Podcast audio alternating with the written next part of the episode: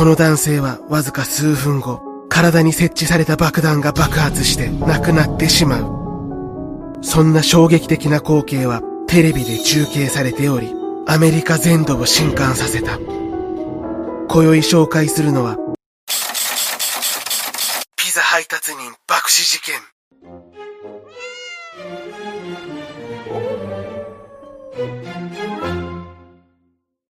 皆さんどうも、キキョウと申します。もう9月になったってのに、暑くて嫌になっちゃうね。しかも夏って言ったら虫が出てくるのも嫌でさ、ファーブル系男子やファーブル系女子には申し訳ないんだけど、僕虫大嫌いなんだよね。あの何を考えてるか全くわかんない感じが怖すぎる。それこそ今週さ、一人暮らしを始めて、もう何年も経つけど、初めて家に G が出たんだ。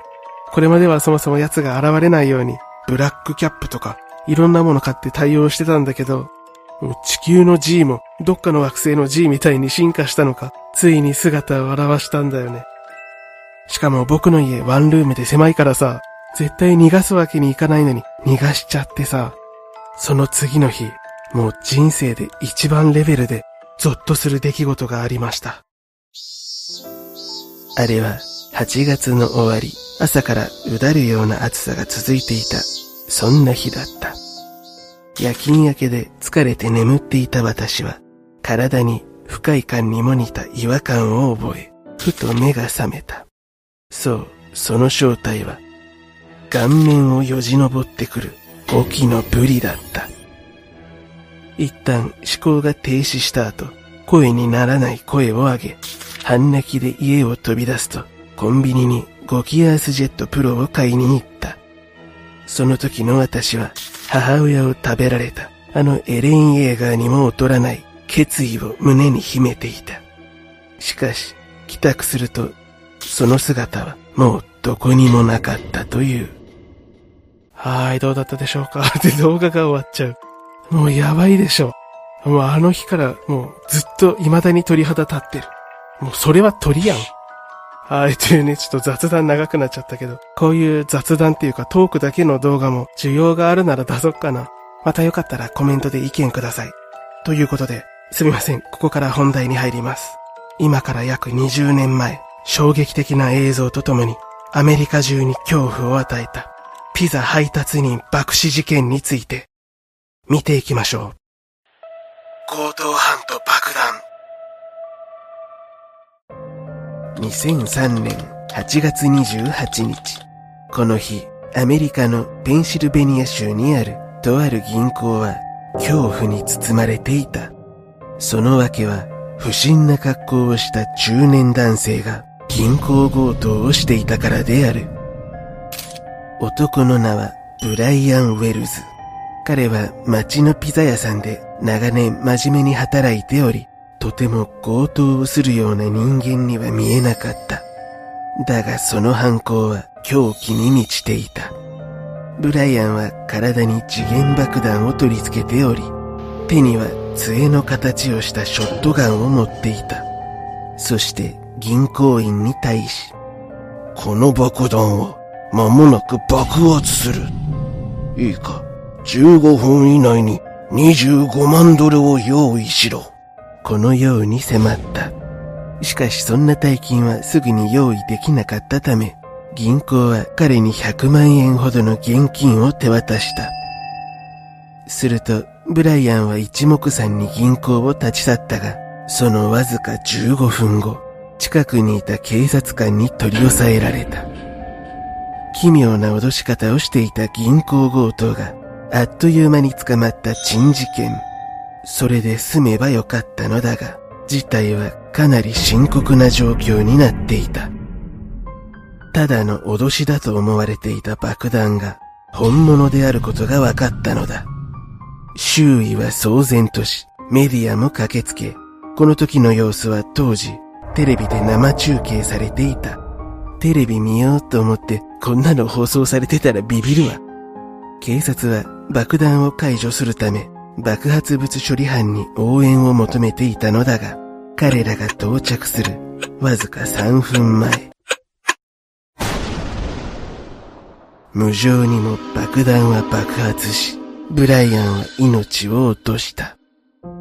一体彼に何があったのか。実は亡くなる直前、彼は警察官にこのようなことを話していた。私は脅されている。見知らぬ黒人三人に襲われ、爆弾を取り付けられたのだ。指示通りに動かなければ爆発すると。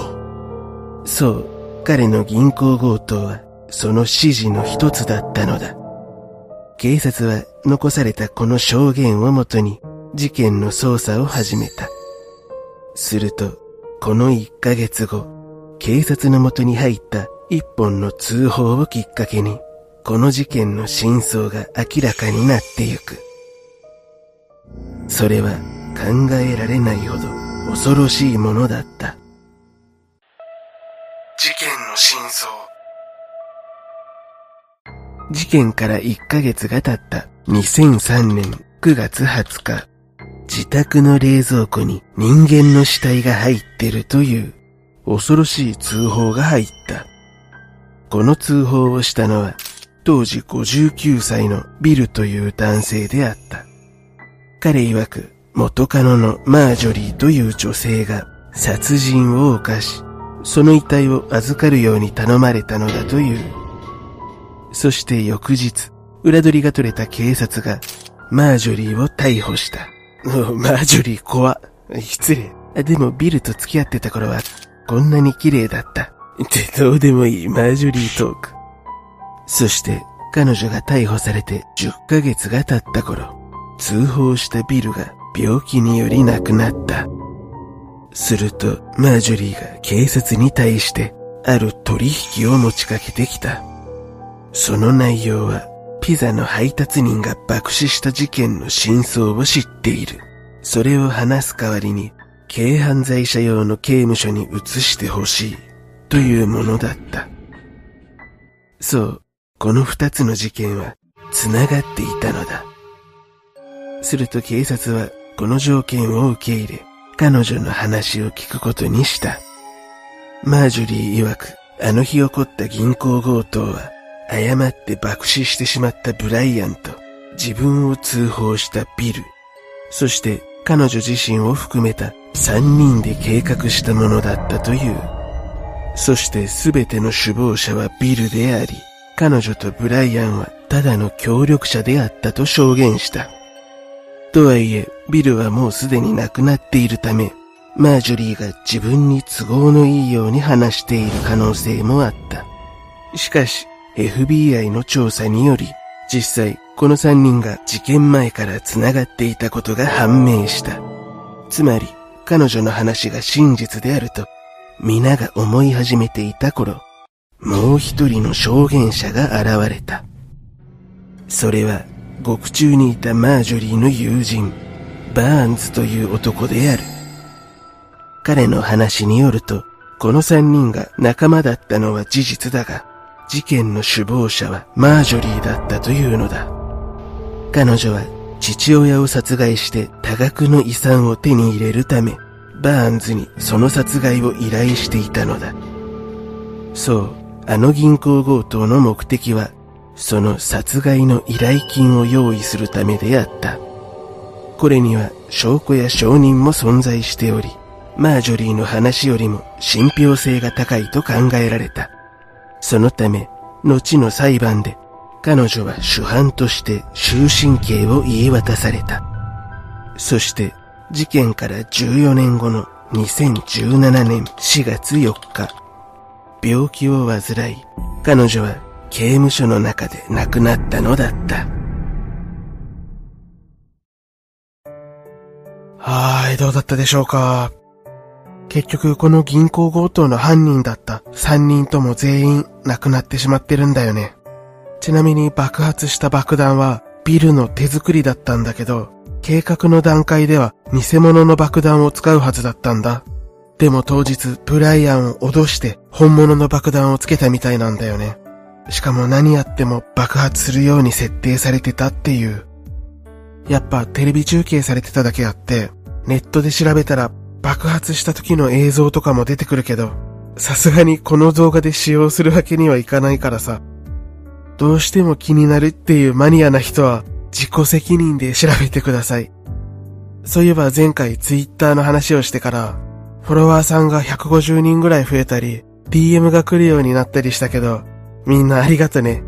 あとさ、コメントでツイッターはやってないから、インスタのアカウント作ってほしいって来ててさ、正直インスタのことをさっぱりわかってないんだけど、とりあえずそっちもアカウント作りました。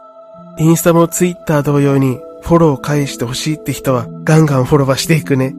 ただでさえさ、週に1本ペースでしか投稿できてないからさ、最初に話したみたいに雑談系の動画を出したり、ツイッターとかインスタとかを通して、もっとみんなと交流できる場所が増えたらいいなって思います。それでは、本日もご視聴ありがとうございました。次回は宮崎県の事件を紹介します。